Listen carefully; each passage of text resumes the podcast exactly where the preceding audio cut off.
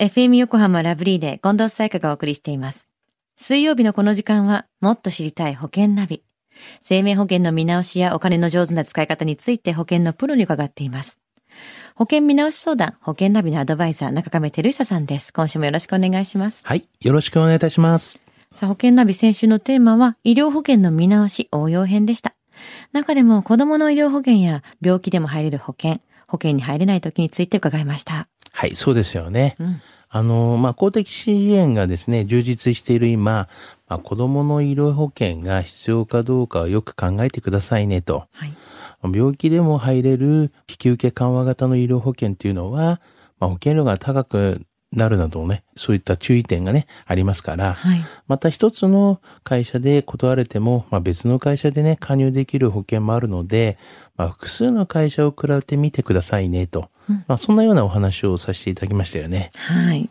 では中亀さん、今日はどんな保険の話でしょうか？はい。今日のテーマはですね、無駄な保険に入らないでっていうような話です。ちょっと気になるタイトルですけども、これどういうことなんですか？はい。あの、よく保険に加入しすぎて、まあ、生活が大変だと。うんまあ、保険会社だけに貢献しているようだと言われる方がね、結構いますよね。うん。あの、保険貧乏などと言われる方もいますよね。まあ、生活を苦しめてまで保険に加入することはないと思うんですよね。はい。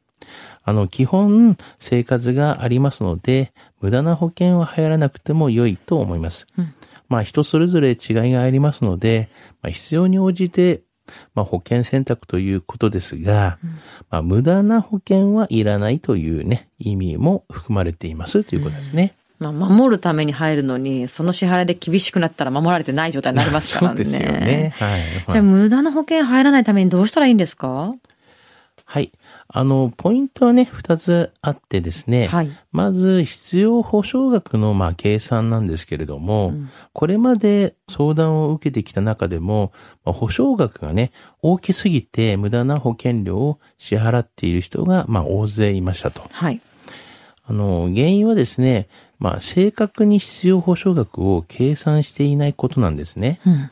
よく機械的に必要額っていうのを、まあ年収の何倍などのね、計算方法がまあ紹介されますが、はい。まあ人によって受けられる保証が違うので、うんまあ単純なこう計算をしてしまうと、まあ必要額、まあ必要ね、額が、まあ高額になるようなね、可能性がありますからね。まあ、確かに多いほどそれは助かりますけれども、ちょっとバランスの部分が必要ですよね。そうですよね。じゃあ、二つ目のポイントなんですか？はい。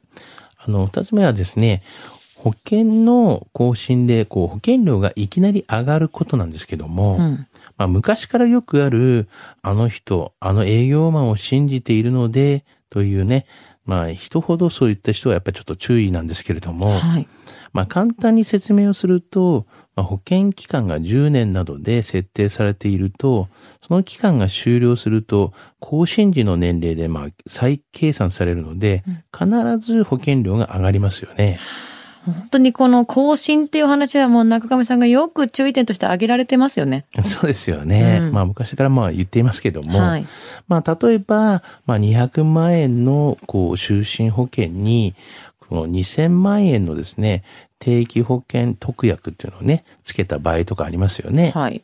で、こういうのはまあ35歳から44歳で、まあ月々1万円程度の保険料で加入できます。まあところが、まあ45歳からだいたい54歳の更新では、約2万円近くに増額するのが一般的なんですね。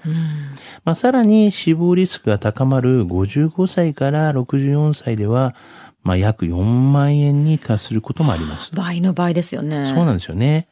で、これら更新30年間で支払う保険料っていうのがはい、約800万円近い金額になるんですよね。うん。で、65歳を過ぎるとさらに何倍にもなる高額な保険料を支払わなければ、まあ2000万円のまあ保証というのは到底手に入らず、まあ年齢が上がれば上がるほど保険料に苦しめられる、まあ、結果となってしまうんですよね。それぐらい高年になってくると、もはや、その金額で、なんか月々の医療費でも足りちゃうどころか貯金ができちゃうぐらいの金額になりますもんね。そうね。まあそういう考え方もありますそうですよね。そうなんですよ。じゃあこの保険の場合は最終的にはどうなるんですか？はい。この例だとですね、まあ64歳で死亡すれば、2200万円のね、保険金が支払われるんですけれども、うんまあ、払い込み終了後ですよね。はいまあ、65歳以降に亡くなった場合は、うんまあ、支払われるのは大体就寝保険の200万円となってしまうんですよね。すごいマイナス。そうなんですよね。で、まあ、平均寿命の大体80歳ぐらいまで生きると、まあ、1000万円以上の保険料を支払って、まあ、最終的なね保証は200万円という結果になるケースが結構多いんですよね。すごいな。まあ、このことをね、最初に、こう、生命保険に加入するときによく考えなければいけないということなんですよね。なんか会社としてはそれはね、ちょっとプラスになりそうですけども、個人のことを考えたときに、ちょっと信じられない計算になりますね。まあ、そうなんですよね。なんか教えてくれてありがとうございますって感じですけれども、はいはい今日のお話、無駄な保険に入らない失得指数は、はい。ズバリ94です。うん、まあ保険は自分のために加入するもの、まあ無駄な保険は入らなくても良いし、やはり一人一人に合ったものを備えるべきなんですよね。うん、まあそれで不安を解消して安心な生活を、まあ、元気にね、生き生きと過ごせるのが保険の役割であり、まあ皆様がね、笑顔で生活していただきたいと、私どもも日々願っておりますし、まあそのお手伝いがね、少しでもできればと思っていますので、何なりと何か言っていただければなというふうに思いますね。何のために入るのかっていうのを今一度考え直してから入りたいですね。そうですよね。今日の保険の話を聞いて興味を持った方、まずは中上さんに相談してみてはいかがでしょうか。詳しくは FM 横浜ラジオショッピング、保険ナビ、保険見直し相談に資料請求していただくか、直接株式会社中亀にお問い合わせください。無料で相談に乗っていただけます。インターネットで中亀と検索してください。資料などのお問い合わせは FM 横浜ラジオショッピングのウェブサイトや電話番号045-224-1230 045-224-1230までどうぞ。そして保険ナビは iTunes のポッドキャストでも聞くことができます。保険ナビで検索してください。もっと知りたい保険ナビ。保険見直し相談、保険ナビのアドバイザー、中亀照久さんでした。ありがとうございました。はい、ありがとうございました。